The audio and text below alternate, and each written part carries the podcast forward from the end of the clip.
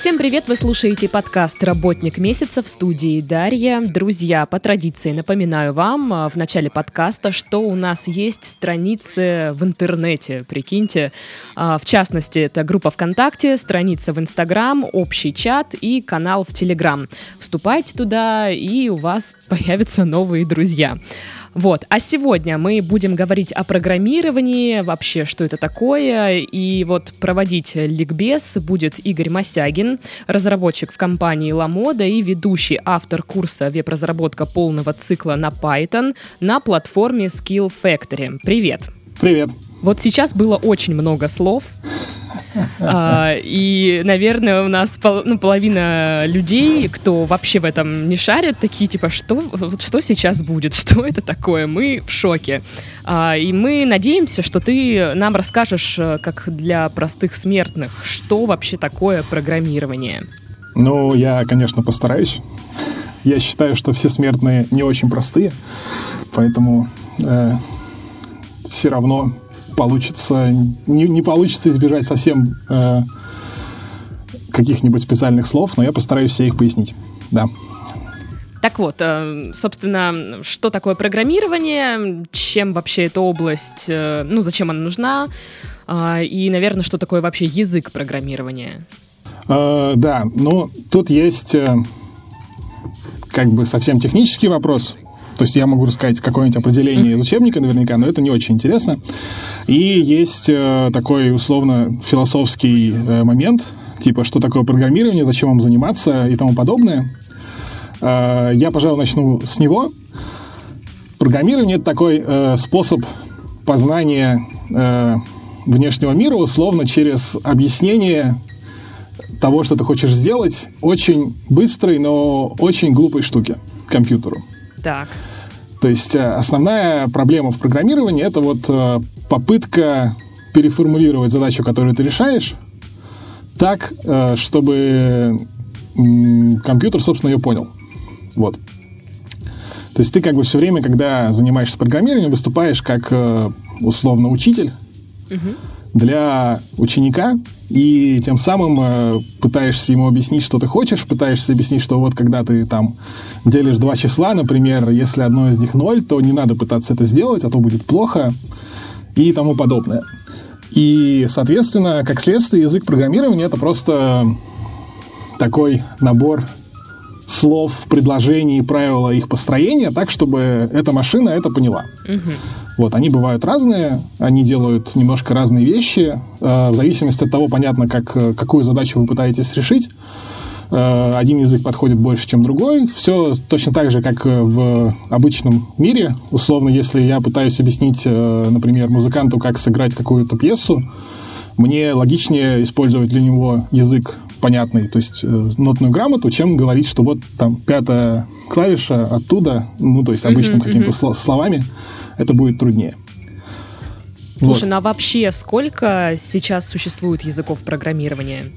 Или их бесконечное множество? Ну, их э, очень много. Можно сказать, что я думаю, что около... Если я скажу тысяча, то это будет... Э, скромная оценка, то есть наверняка их э, примерно тысяча, ну там плюс-минус двести-триста. Э, тут скорее вопрос о том, сколько существует популярных языков программирования. Угу. И этот список намного короче, и условно можно сказать, что вот есть такой э, институт в Скандинавии, кажется, в Копенгагене, который регулярно измеряет индекс популярности э, языков программирования. И публикуют вот такой список, на который все, собственно, ориентируются. Они просто смотрят, как э, часто название этого языка программирования проскальзывает в э, поисковых системах, и на основании этого такой, ну, можно сказать, рейтинг популярности, что ли. А, и вот список из этих вот десять-пятнадцать наиболее верхних языков, он примерно постоянный на протяжении последних лет пяти-шести. Там появляются два-три новых языка. Они, если закрепляются, то поднимают, там, теснят какой-нибудь более старый язык из этого списка, но в целом вот верхушка — это там пять-шесть языков, которые довольно стабильны через времена, да. Получается, когда вот э, публикуется вот этот э, список самых популярных языков, то разработчики сразу там что-то доучивают, да, или как-то подтягиваются? Ну, вообще... в принципе, это такой, скорее, ре- рефлексивный индекс о том, что вот э, какие языки сейчас в тренде, э, и если разработчик уже состоялся, то редко для него это что-то изменит. Это, условно, может быть хорошим стимулом обратить внимание на какой-нибудь язык, который ты не знаешь, если ты видишь, что он становится популярным. Но в целом э, это как бы такой способ самому себе убедиться, что ты продолжаешь э, делать то, что надо, если ты там входишь вот в пять-шесть верхних языков. Как-то так.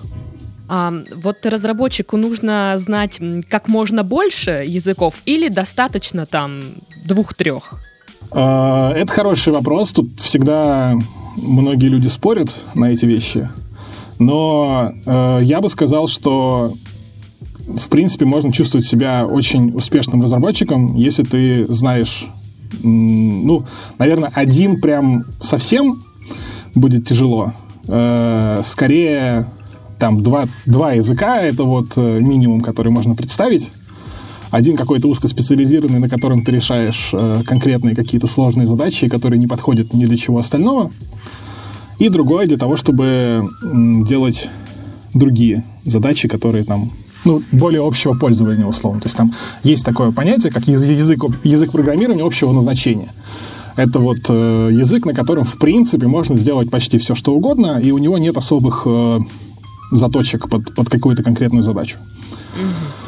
Mm-hmm. Э, есть языки, которых... Э, Вот они могут быть использованы только для определенного контекста, и в этом контексте они максимально эффективны, но, к сожалению, вне него они практически не используются. Например, есть специальные языки запросов к базам данных, которые говорят: я хочу выбрать вот из таблички, которая называется вот так-то, все колонки, в которых есть такое-то число вот в таком-то диапазоне. Это отправляется в базу данных.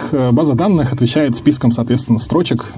Ну, или там можно представить себе как отфильтрованный Excel. Вот. Но как бы, как только тебе нужно что-то, что-то кроме, чем Excel, ты этот язык уже использовать не можешь, тебе приходится использовать какой-то другой. Я бы сказал, что идеально для разработчика э, использовать типа шесть языков, более-менее ориентироваться в них. И они все должны быть немножко разные, чтобы это было действительно полезно. То есть нет, нет смысла учить очень похожие между собой языки. Ну там, я не знаю, условно можно сказать, что, опять же, перенеся на естественные языки, можно сказать, что вот есть испанский, а есть... Но все спутается, наверное. Ну да, но не так сильно. То есть, в принципе, как бы ты, когда пытаешься... Когда ты пишешь программу на каком-то языке, прежде чем ее запускает компьютер, она проходит через э, специальную другую программу, которая, собственно, переводит уже в совсем понятный для компьютера язык, который невозможно читать человеком. И вот она будет, соответственно, проверять, правильно ты пишешь или нет. И, конечно, да, если ты долго не писал на каком-то языке программирования, но все это время писал на другом, то когда ты первое время пишешь, у тебя бывают такие следы, акцент условный э, в том языке, который ты используешь. Это очень часто бывает видно, когда люди с большим опытом в одном языке начинают писать резко на другом, без того, чтобы влезть в подробности, скажем так. То есть, например, если, да, это, опять же, как, как естественными языками, если человек долго не говорит по-английски, и он начинает пытаться это делать, может оказаться так, что предложения, которые он будет составлять, они будут звучать немножко странненько, потому что он будет использовать, там, типа, как он бы сказал это по-русски, просто переводя каждое слово. Вот. И это, его можно будет понять, но... произношение и там вот, ну, то есть произношение даже тут не касаясь, mm-hmm. вот именно вот какие-то конструкции, которые будут использованы, они будут немножко трудны для восприятия, но работать будет, его будут понимать. Вот. Ну вот э, ты сейчас так говорил о языках программирования, ну как, вот знаешь, э, о школьной программе, если честно. Э, может ли быть так, что в далеком или недалеком будущем э, реально в школе начнут преподавать э, языки программирования, или уже это идет? Ну, нам в школе преподавали языки программирования. Вот, конечно, там специальные... Ну, просто у меня не было. Ну, э, Я не могу сказать, что это было очень полезно. То есть у нас в школе был такой предмет, как информатика. И несколько занятий точно мы проходили разные языки программирования. Я, насколько знаю, сейчас в школьную программу большинство школ, по крайней мере, стараются что-то такое включать. Понятно, что не всем это интересно и не всем это нужно, поэтому, наверное, в общую школьную программу прям для всех-всех-всех подряд такое может не дойти. Но тут уже становится вопрос, а что такое язык программирования, потому что, например, в Excel том же можно написать довольно сложные формулы, которые будут обрабатывать, по сути, вот эти вот данные, которые есть в файле. И можно вполне сказать, что это вот свой язык программирования такой. Uh-huh. А, ну, мы вернемся тогда вот к вопросам по поводу погружения э, в языки программирования. То есть с, э, с чего лучше начинать? То есть если есть список самых популярных, то, наверное, как, какой-то... ну, преподают э, в наибольшем, не знаю, количестве или как-то так.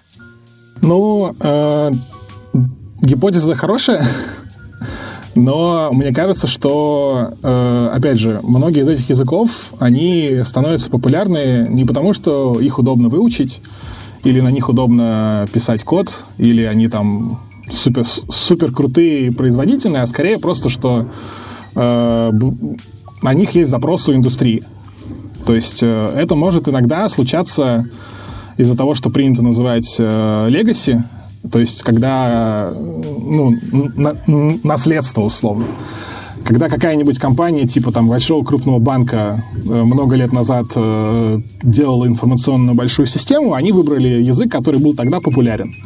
Сейчас этот язык может быть не самый лучший для, по крайней мере, начинающего точно, но переходить с той платформы, которая у них есть, на какую-то новую, может оказаться слишком дорого, и поэтому этот язык продолжает использоваться, но там ресурсов для обучения на нем не так много. Вот. То есть тут я бы сказал, что при обучении языку, особенно если это первый язык программирования, надо исходить из э, двух вещей. Первое — это если у вас хороший знакомый, э, который, собственно, если что, вам подскажет, именно который владеет вот именно этим языком. И второе — это можно ли с помощью этого языка сделать то, что вы хотите, то есть решить какую-то проблему. Я большой поклонник того, что просто так в вакууме язык учить не надо, и скорее считаю, что вот надо найти какую-то проблему, которую вы хотите решить, какую-то задачку сделать, там, не знаю, напоминалку себе, чтобы тебе каждый день в определенное время присылали в чат сообщение, бот, который бы писал о том, что надо полить огурцы, или о том, что вот сегодня на дворе не очень-то тепло, возьми, пожалуйста, с собой куртку. Вот. Это довольно простая задачка для описания, но все равно для того, чтобы сделать, надо там разобраться с кучей вещей. И, соответственно, для, это можно, в принципе, сделать почти на любом языке из вот этого топа списка, но э, на одних это будет просто и условно. Можно будет найти кучу ресурсов, как это сделать, а на других надо будет немножко поковыряться. Но вот э, если зайти на платформу SkillFactory, то везде мелькает... Э, не знаю, не объявление, но информация э, о курсах по Python. Э, просто вот насколько... этот язык подходит для начала, и вообще в чем его плюсы относительно других языков? Я бы сказал, что язык Python — это очень хороший язык для человека, который только-только начинает заниматься программированием, по нескольким причинам. Наверное, я не смогу прям сказать, какая из них более главная, поэтому просто их перечислю. Они вот не, не в каком-то определенном порядке, просто первое, что в голову приходит.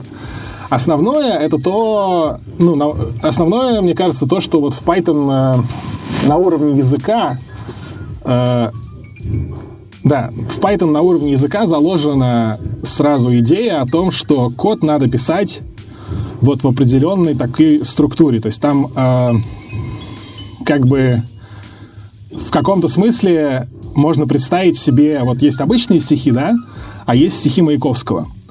И вот у Маяковского есть вот эти вот сумасшедшие отступы, которые, э, когда ты читаешь, ты невольно начинаешь делать э, выражения там, где, соответственно, хотел этого автор.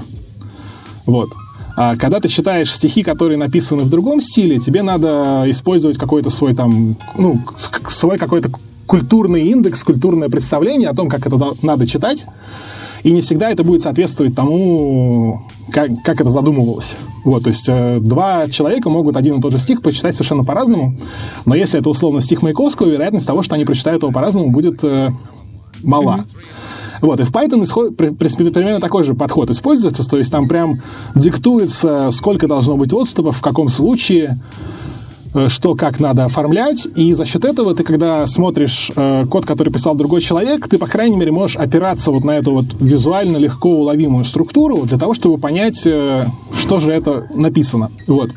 И тут мы как бы подбираемся ко второму пункту, что на языке Python очень много э, ну, какого- какого-то кода, который писало, собственно, сообщество людей, которые используют этот язык. И поэтому у тебя возникает необходимость его часто читать, и это, с одной стороны, может показаться неудобным, но на самом деле это хорошо, потому что ты как бы начинаешь э, сразу видеть, как решаются какие-то задачи прямо вот именно в этом виде кода. Вот. Э, Python является языком э, такого общего назначения, то есть на нем, в принципе, можно делать все, что угодно. И это очень большой плюс, когда вы делаете какую-то систему, которая вот э, должна сделать сразу много всего. То есть не просто там, например, э, посчитать какое-нибудь уравнение и написать себе ответ, а данные для этого уравнения, например, взять э, как раз вот информацию о погоде, да, э, посмотреть там, совпад... там больше двадцать градусов, меньше двадцать градусов, есть влажность, mm-hmm. нет влажности, будет дождь, нет дождь, сделать на основании этого какие-то выводы, а потом э, это все запаковать и отправить тебе там в Telegram или куда-нибудь там во ВКонтакте, неважно. Вот. Вот это вот все можно сделать целиком на Python, не ходя в другие какие-то языки. И за счет этого Python часто принято... Есть такая фраза, что вот язык Python — это лучший второй язык для чего угодно. То есть всегда есть какой-то язык, который сделает то, что вы хотите сделать, одно, лучше, чем Python, но вторым языком, который будет, для этого подойдет, будет Python всегда. И за счет этого можно просто выучить Python и тем самым научиться, ну, иметь возможность решать очень большое количество задач. Mm-hmm. Вот, то есть там вплоть до написания игр, обработки больших данных и, соответственно, каких-то веб-сервисов. Все это можно делать на Python, оставаясь внутри одного и того же языка. Слушай, ну в России, ну я не знаю, в курсе ты или нет, много работают компании вот, ну, на Python? Или ну, это не очень популярный среди российских компаний язык? Э, ну, это очень популярный среди российских компаний язык. Там есть некоторые... Просто вот если ты его выучишь, куда можно пойти работать? Э, ну, практически куда угодно, условно. То есть очень... Я бы скорее сказал, что м- есть очень мало компаний, которые не используют Python. Вот. Э, есть несколько компаний, которые используют э, с, там... непопулярные сейчас версии Python. Там у Python был большой р- разрыв комьюнити, когда они делали последние серьезные изменения. Вот. Но это тоже сейчас уходит в прошлое. Если там, не знаю, лет э, три-четыре года назад это было еще актуально, то сейчас, условно, есть вот одна конкретная версия Python, которую надо вот учить, и после этого можно идти в, по сути, любую компанию, где им нужны программисты, и там, скорее всего, вы будете что-то писать на Python. Слушай, ну вот у меня здесь написано, что ты... ар энд ди-разработчик. Это какая-то научно-исследовательская работа. Ну, да, там есть, конечно, исследовательская, исследовательская работа, и в нашей компании просто есть отдел, собственно, исследований и разработки, где мы делаем вещи, которые основываются на том, ну, большом количестве данных, которые, которые мы знаем про наших пользователей, которым они соглашаются с нами делиться. И на основании этого, например, там э, используем, опять же, Python для того, чтобы рассчитать, э, например, э, рекомендации по товарам, которые конкретно этому пользователю, возможно, могут понравиться. Э, там, помимо Python, мы используем еще некоторые другие языки, но в целом все, что из, от нашей команды э, попадает, э, так называемое, в продакшн, это все на Python, да. Угу. Просто вот а, на своем, наверное, личном примере а, можешь рассказать о первых шагах вот в карьере? О, ну, слушай, в моем случае это все было... Это, Я не рекомендую повторять мой путь. Он довольно тернист, сложен. Меня всегда интересовала математика и точные науки. Я помню, как когда у меня еще не было компьютера дома, я ходил, uh-huh. например, в библиотеку, брал там какую-то книжку про язык программирования и просто вот читал ее, пытался там писать какие-то программы на листочке и смотреть, что, по идее, должно случиться. То есть это такая очень непрямая дорога, но поскольку она заняла, она заняла довольно много времени, она вот привела туда, куда...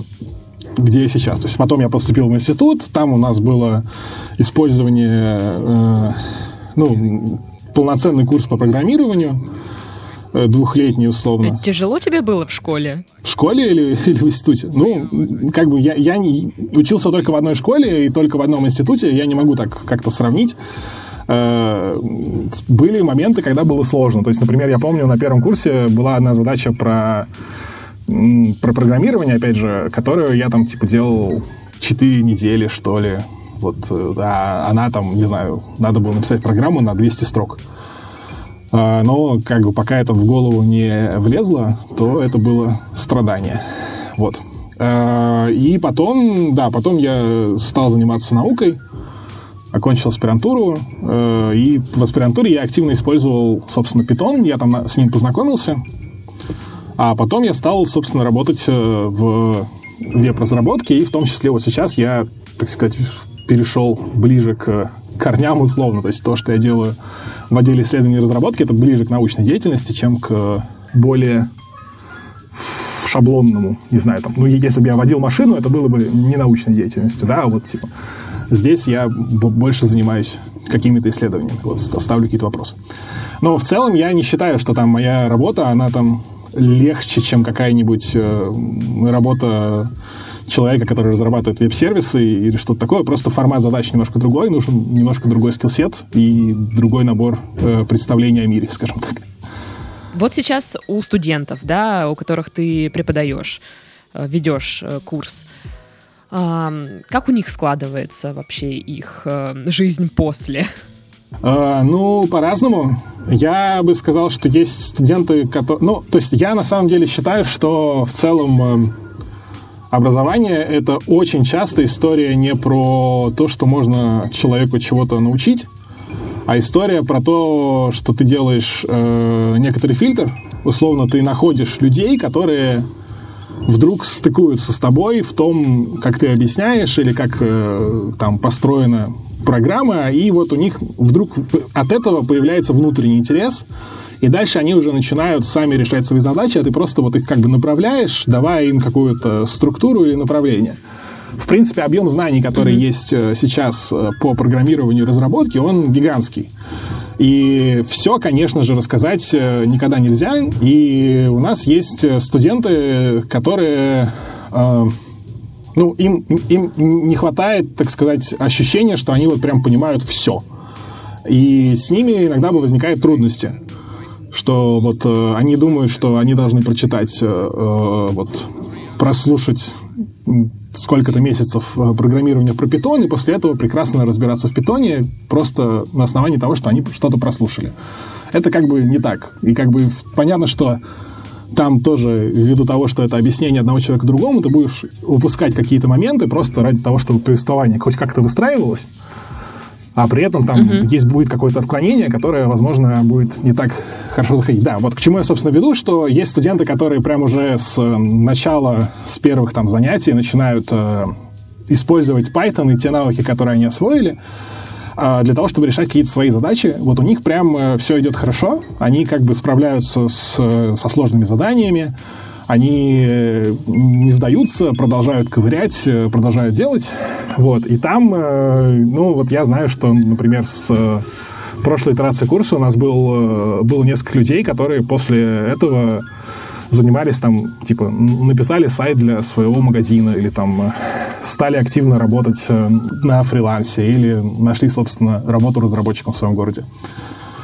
Вот, то есть там эта э, история есть. Я как бы, то есть мне всегда странно, например, есть компании, которые вот гарантируют трудоустройство после онлайн-курса, И мне всегда очень странно mm-hmm. видеть такие заявления, потому что это настолько, по-моему, невозможное обещание, что как они его выполняют, мне непонятно. Вот. У нас такой как бы гарантии нету, но э, условно мы стараемся покрыть все эти навыки, которые э, необходимы, если вы собираетесь совершенствоваться в этом направлении.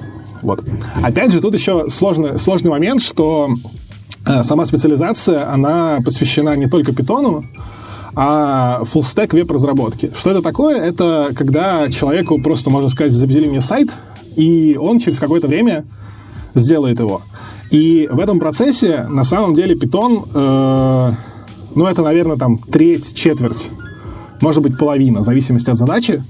А все остальное, это там, собственно, понимание о том, как надо, собственно, отобразить веб-страничку, как ее сделать так, чтобы по нажатию на определенную кнопку на этой веб-страничке появлялась другая веб-страничка, или там менялся кусочек информации о пользователе на экране. Вот, это все довольно непросто, и, mm-hmm. то есть, объем информации, который надо знать, чтобы успешно быть фуллстек-разработчиком, он по сравнению с тем, чтобы там просто открыть книжку про Python и просто прочитать книжку чисто про Python, он совсем, ну, типа, раза в три больше, условно. И поэтому понятно, что э, даже на таком, там, у нас курс длится девять месяцев, даже в таком масштабе э, прям все-все-все, все тонкости, все детали рассказать про Python мы не сможем. И чем-то приходится жертвовать для того, чтобы там рассказать про другие вещи, чтобы все это все вместе можно было собрать в какого-то такого э, ну, работающего Франкенштейна, что ли. Вот. Понятно, что при этом м- некоторые части, я тут как бы, наверное, э, подсознательно не зря употребил слово «Франкенштейн», потому что некоторые части действительно получаются немного страшненькие. То есть то, как они сделаны, может быть, для человека, который специалист вот по этой конкретной части, например, там э, обычно в разработке веб-сайтов делятся фронт-энд и бэк-энд. Фронт-энд — это вот часть, которую видит пользователь. Бэк-энд — это то, что там вот где-то внутри, глубоко на сервере вращается и подготавливает данные для фронт-энда. Вот, и условно, если взять, допустим, человека, который много лет специализируется на фронтенде и вообще, ну, там, не очень разбирает, ну, не то, что не очень разбирается, не очень интересовался, как работает, собственно, часть с бэкэндом, он просто умеет круто делать вот дизайн и там расположение элементов на странице. Понятно, что если он придет и посмотрит на э, результат, там, допустим, работы фуллстек-разработчика, он скажет, что, типа, ну, тут можно улучшить, можно сделать, написать по-другому. Вот. И тоже справедливо там же для бэкэнда. То есть, условно, если человек, который там всю жизнь занимается разработкой высоконагруженных, сложных систем на бэкэнде, но при этом никогда не делал свою там веб-страничку, э, то он найдет там к чему придраться. Там, условно, он может сказать, что вообще зачем вы выбрали Python, надо было писать на подставьте другой язык. Вот. Э, соответственно, но при этом ни тот, ни другой не смогут сделать как бы продукт целиком. То есть сила фуллстек-разработчика, она как раз в том, что он может вот взять какую-то идею, задачу и сделать из нее конечный какой-то работающий продукт, который уже потом можно улучшать, можно там посмотреть, проверять, делает он то, что надо или не делает, и тому подобное. И вот это вот, ну то есть не, необходимо знать немного больше, чем просто, просто Python. И мы, соответственно, стараемся про это тоже рассказывать. А, насколько я понимаю, у вас а, там же реально упор на практику. То есть нет такого, что вы просто, ну, ученики просто сидят, слушают лекцию, им нужно делать какие-то задачи, причем, ну, на каких-то реальных кейсах учатся. Это так или нет? А, да, это, ну, по крайней мере, то, что мы хотим делать на этом курсе. Мы стараемся давать как можно больше практики. Точнее, скорее даже не так. Мы стараемся, чтобы теория, которую мы давали, была максимально применима к текущему домашнему заданию, которое решают ученики. Вот. Uh-huh. Иногда это, соответственно, выстреливает в обратную сторону, потому что ты как бы ты рассказываешь, как сделать вот конкретно конкретный набор действий для того, чтобы сделать домашнее задание, а при этом э, какая-то часть остается недорассказанной. Ее там, соответственно, приходится рассказывать в следующем модуле, там, для другого задания. И для студентов, которые, например, э, привыкли м- более так вглубь идти, точнее, не вглубь, а тут получается скорее вширь, что они хотят в какую-то тему, чтобы им сразу один раз ее дали, и они дальше ее освоили. Там тоже возникает, например, проблема недопонимания, потому что ты им говоришь, что вот, ну, сейчас я понимаю, что если я вам сейчас это все расскажу, то вы просто утонете в информации. Поэтому мы сейчас рассказываем вот там кусочек маленький, который мы тут же применим. Потом мы расскажем другой кусочек. И вот такая вот, получается, такой слоеный пирог, который... Если на, ну, там, условно, у нас первые два блока, первый блок — это чисто верстка, э, эйч ти эм эль, там, си эс эс и тому подобное, а второй блок — это вот практически чисто Python. Э, вот эти два блока, они более-менее отделены друг от друга, но дальше все, все последующие блоки, они уже идут такими вот наслойками, то есть мы что-то рассказываем новое про Python, что-то про верстку, соединяем это вместе, показываем результат. Мы стараемся все время давать э, реальные кейсы какие-то.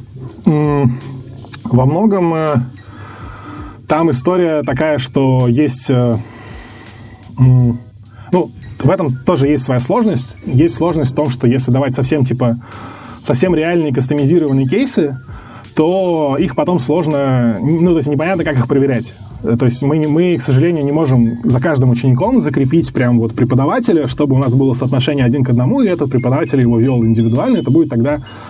ну, немасштабируемая история, и, э, честно говоря, не всегда это нужно, потому что, опять же, никто не сделает из тебя программиста, кроме тебя самого. Вот, и чем больше человек делает э, вещи сам, тем как бы лучше у него набивается рука. Сейчас мы, наконец, да, я надеюсь, дойдем до того, что у нас на каждый блок будет по одному-двум сквозным проектам, которые будут вообще идти в параллель всему обучению, они будут даваться, условно говоря, там, после определенного модуля, и это надо будет с нуля делать какой-то блок, который, соответственно, закрепляет практику предыдущего урока. И у нас э, на каждом, на, ну, условно, в каждом модуле, то есть, условно, каждую неделю есть какой-то кусок задания, по моим оценкам, каждый раз это два-три часа надо потратить самостоятельно, чтобы что-то сделать. Чаще всего это что-то, что они начали уже делать, э, ну, или видели, как это начинается делать, начинали делать в процессе прохождения модуля. Но иногда это вещи, которые надо вот по аналогии с тем, что было в модуле, писать с нуля и показывать, как это, соответственно, работает. Обычно, знаешь, как думают, ну вот, какие-то там, там курсы, какая-то школа, я же все это могу сам выучить дома, зайти в интернет, найти все сейчас в открытом доступе. Почему люди не могут получить тех же знаний, ну, сидя дома? Или могут? Конечно, положа руку на сердце, я могу сказать, что могут. Если человек устроен так, что у него есть э, способность прижать свою попу к стулу и читать книжку и делать задания из этой книжки, то его, наверное, не нужен никакой онлайн-курс и все такое. То есть мы стараемся... Но то, тут как бы проблема в чем такого подхода, что надо знать, какие книжки в каком порядке читать. Как раз из-за специфики э, направления фуллстэк-разработки нельзя просто взять, знаешь, там типа три книжки, прочитать сначала первую, потом вторую, потом третью целиком, и после этого, хоп, ты фуллстэк-разработчик. Так не работает. А надо там типа десять страниц из этой книжки, двадцать страниц из другой, тридцать страниц из первой, но из другой главы. И вот, вот такое вот постоянное перемешивание, оно для особенно начинающего разработчика в целом не очевидно. И мы таким образом даем некоторое такое направление изучения, в каком порядке определенные темы надо проходить, и какие задания в этом делать, чтобы они все сливались в какой-то такой вот э, общую, общий контекст фуллстэк-разработки. Плюс э, мы даем дедлайны. Есть э, психологические исследования, проведенные, по-моему, Дэном Мариэли, о том, что э, если сравнить три стратегии, когда у вас есть дедлайны, которые вы назначили сами, когда у вас вообще нет дедлайна, то есть там один общий, там условно, к, в сентябре, тебе говорят, что надо в декабре сдать э, курсовую. Или если у вас есть дедлайны, которые э, назначила вам сторонняя сторона, ну, сторонняя mm-hmm. сторона, ну, условно, там, типа, раз в две недели вы сдаете определенный кусочек этой работы, вот, то лучше всего работает последняя стратегия, когда они назначены не вами, когда эти mm-hmm. дедлайны... Э, более-менее однородно во времени, то есть через кажд... каждые две недели, нет такого, что типа две недели, потом ты типа через два месяца следующий этап, а вот именно надо, чтобы там условно две... раз в две недели ты сдавал определенный кусочек, то такая штука лучше всего подходит к, соответственно, к тому, что люди сдают работу условно в срок. То есть поскольку, поскольку у нас э, Это единственная метрика, по сути, которой мы можем манипулировать, что, типа, студенты, освоив задание, мы, у нас гипотеза в том, что, освоив задание, они как бы прошли модуль. Это, конечно, может быть не всегда так, но э, это, по крайней мере, измеримая какая-то характеристика, и если, там, условно, правильно подбирать задания и контент модули, то можно сказать, что это будет справедливо, вроде как э, соответствует реальности. Mm-hmm. Вот, соответственно, мы... Э, то есть у нас, э, помимо той информации, которую мы даем, есть э, дедлайны, которые на каждый модуль в понятное предсказуемое время выставляются. Есть э, вектор условно изучения, то есть э, там цифровой профиль студента условно. Вот, и есть какие-то проекты и общение в Slack'е с менторами, с преподавателями, с коллегами, ну, со, со студентами, которыми вместе работают. Они там, вот, соответственно, идет взаимо... взаимный обмен опытом с учетом того, что, как, что они где вновь нашли, делятся ссылками, какими-то статейками и тому подобное. Опять же, э, история про то, что все доступно онлайне, она на самом деле тоже, э, ну, условно заложена отчасти в то, как мы разрабатываем курс. То есть мы исходим из того, что нам не нужно переписывать какую-то общеизвестную информацию. Мы скорее разбираем какой-то конкретный кейс, и дальше, при необходимости, у нас даже есть иногда специальные вопросы, которые завязаны на то, что человеку надо найти что-то в документации и вставить какой-то кусок, там, типа, основанный на том, что написано в доках. И это, на самом деле, очень важная часть работы программиста, которую, ну, я не уверен, что можно как-то по-другому развить. То есть ты должен уметь э, правильно формулировать запрос, условно, вот э, в поисковую систему, там, Яндекс, Google или там специальные поисковые с, э, сайты для программистов. Ты должен знать, что набрать, чтобы примерно понимать, куда тебе продвинуться по своей задаче. Вот. И отчасти вот этим мы стараемся тренировать этот навык тоже. То есть мы, когда mm-hmm. садились, составляли программу, мы... Ну, довольно понятно расписали, что у нас есть какие-то вот хард-скиллы, то есть какие-то технические навыки, которые мы примерно понимаем, как порезать, как подать для, э, для студентов. Но мы еще хотим, как бы, в том числе учесть, что есть некоторое количество таких вот, ну, неправильно называть их не техническими, но какими-то такими общими навыками, типа вот поиск в интернете, умение правильно задать вопрос, умение... Э, сказать «нет» в нужный момент, когда там, допустим, если вы работаете на фрилансе, и заказчик mm-hmm. хочет, чтобы вы написали ему там новый Google, то вот, вот это вот умение как-то срезать, оставить только ту необходимую часть, которая делает действительно задачу, она тоже как бы... Мы стараемся ее давать через какие-то задания. Вот, это, эта конкретная часть, она у вас преимущественно на, понятно, вторую половину курса, когда уже студенты что-то умеют. Но в целом какие-то вот такие мелкие кусочки, там, что вот здесь надо поискать в интернете, здесь мы там рассказываем одну часть, но просим реализовать другую, которую там надо найти, как и сделать. Какие-то такие вещи мы стараемся вставлять в курс. Угу. Вот, получается, к вам приходят не только новички в этом деле. И, ну, то есть есть люди, которые как бы уже знают, допустим, один язык программирования, они пришли там а, прокачать свои навыки. А, такие люди есть. Чаще всего... Ну, я знаю, я, я помню личную ситуацию с одним из студентов, который примерно на второй или третьей неделе обучения э, вскипел и сказал, что все, он уходит, и после чего он сказал, что вот я типа преподаю, фу, не преподаю, он сказал, что я программирую на языке программирования там, C++ десять лет, и мне кажется, что ваш курс слишком не это, не, слишком мне не подходит.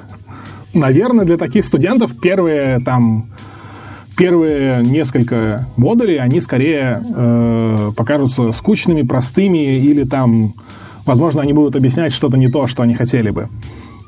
Вот.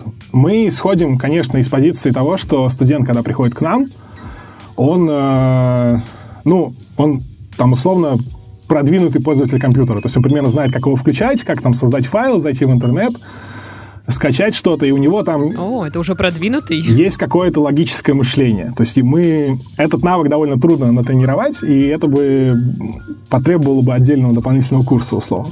Вот, но, опять же, мы стараемся вот потихоньку наращивать сложность в объяснении, там, контент, который мы рассказываем на протяжении первых нескольких модулей, примерно там сжимается ближе к концу курса, и там условно вот э, тут, опять же, все очень сильно индивидуально зависит от студента. Некоторые студенты говорят, что вот вы там одну тему объяснили на пяти модулях, а по, по моим ощущениям ее можно было бы объяснить за два. А при этом есть другие студенты, которые говорят, вы тут объяснили эту тему на пяти модулях, но я все еще ничего не понимаю, и почему это не десять? Вот. То есть тут мы как бы пытаемся собирать все время обратную связь. Например, там mm-hmm. вот сейчас у нас есть история, что несколько модулей получились явно более запутанными, чем мы хотели. И мы там в ближайшее время постараемся их как-то улучшить, добавить, переписать какие-то блоки э, и тому подобное.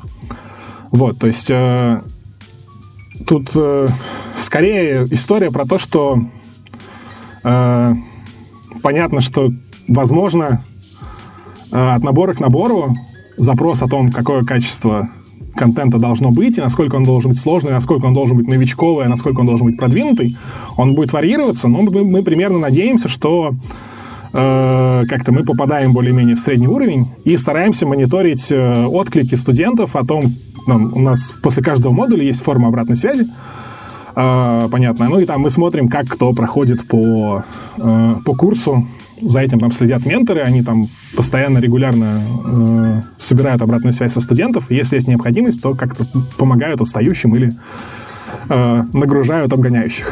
Вот. Ну вот э, есть, я так понимаю, потоки, да, то есть люди приходят, обучаются, э, ну это, это ну, определенная стоимость у этого есть. Я сейчас не буду спрашивать, сколько, э, но...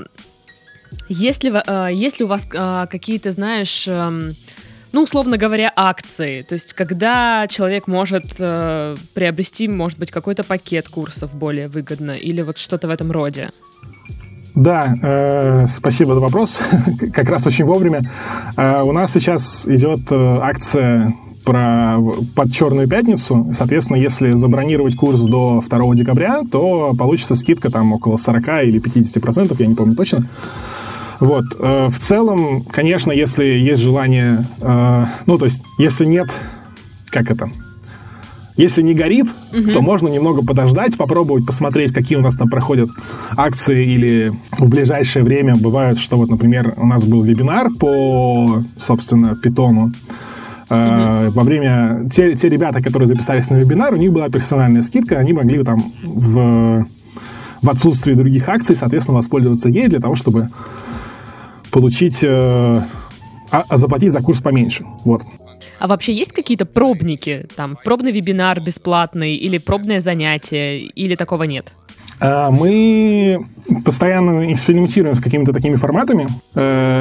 Вот, например, я пришел к тебе в подкаст, mm-hmm. этот, это тоже в том числе, на как раз от, открытие, вот, распространение информации о том, что у нас есть набор, и сейчас вот есть какая-то вот акция. Вот конкретно сейчас есть акция про Черную пятницу, и, соответственно, у нас в целом бывают э, другие там скидки. То есть ч- часто прямо вот перед открытием набора бывает какая-то небольшая скидка. Бывают э, различные вебинары по другим темам, в которых, э, соответственно, возникает возможность получить скидку на э, какой-то конкретный э, другой поток или там на все курсы сразу. И мне кажется, что там, по-моему, вот я не помню точно, по-моему, первые две недели обучения ты, если тебе прям совсем не нравится, можешь вернуть все деньги. Вот, если ты понял, что это прям вот совсем не, не подходит тебе такой формат. Угу. Да, это прям без каких-либо дополнительных вопросов делается, насколько я знаю. Ну и, как я говорю, финансовая вишенка на нашем торте подкастовом. а, Не зря же, наверное, идут все-таки люди обучаться на программиста. а, Наверное, перспективная профессия. Наверное, можно хорошо заработать. а, Сколько примерно? А, ну, это все очень сильно зависит от э, региона, условно, и э, опыта, понятно. Но мне кажется, что в среднем uh-huh. даже начинающий сотрудник... То есть я, во-первых, считаю, что если ты начинающий э, разработчик, то прям... Ну, я, по крайней мере, так делал, что я просто соглашался на самую минимальную зарплату, которую мне предлагали. И обычно за два-три месяца она увеличивалась э, раза в два-три, условно. Вот. То есть ты приходишь там, uh-huh. не знаю, на двадцать тысяч, э, и там через полгода получаешь там восемьдесят условно. Вот. Если ты как бы грамотный специалист и решаешь задачи э, бизнеса, то тут э, рост довольно быстро. Э, ну да, ну то есть mm-hmm. это точно выше, чем средняя зарплата по региону, иногда кратно выше. Там очень многое зависит от того, какие задачи ты решаешь. То есть, условно, если человек хочет, э, хочет много денег, он идет, допустим, работать программистом в банк, и там решает довольно типовые задачки, э, довольно... иногда скучные, но при этом он там э, может спокойно позволить себе ипотеку и, и при этом еще снимать жилье где-то. Вот. А если же история про то, что человек хочет заниматься, например, разработкой видеоигр, то там обычно денег платят поменьше именно разработчикам, но при этом разработчики все равно в, это, в этой же профессии получают больше, чем все остальные сотрудники, об, а, ну, в среднем. Вот. Если же история про то, что человек хочет, например, не знаю, делать э, какой-нибудь супер узкоспециализированный проект, угу. то там может быть совершенно разная ситуация. Либо это будет узкоспециализированный проект, который, но который очень нужен какой-то конкретной компании, и там, соответственно, у него будет зарплата раза в два-три выше, чем у того же сотрудника банка. Либо, наоборот, он может оказаться в каком-то НИИ, где у него будет очень интересный проект, но при этом зарплата будет явно желать большего. Вот. Угу, угу. Ясно, понятно, спасибо. В общем... Друзья, сегодня мир, точнее, окно в мир программирования нам приоткрыл Игорь Мосягин, разработчик в компании LaModa и ведущий автор курса «Веб-разработка полного цикла» на Python на платформе SkillFactory. Спасибо, Игорь. Спасибо. Мы теперь будем хоть немного понимать, что и как и к чему. Друзья, если вам это интересно, эта тема, и вы бы хотели действительно выучить хоть хотя бы один язык программирования, хоть что-нибудь узнать, следите действительно за какими-то акциями, скидками и вебинарами. Я думаю, что ссылки я оставлю в описании подкаста. Ну а с вами была Дарья. Всем до следующей недели. Всем пока-пока. Спасибо. Пока.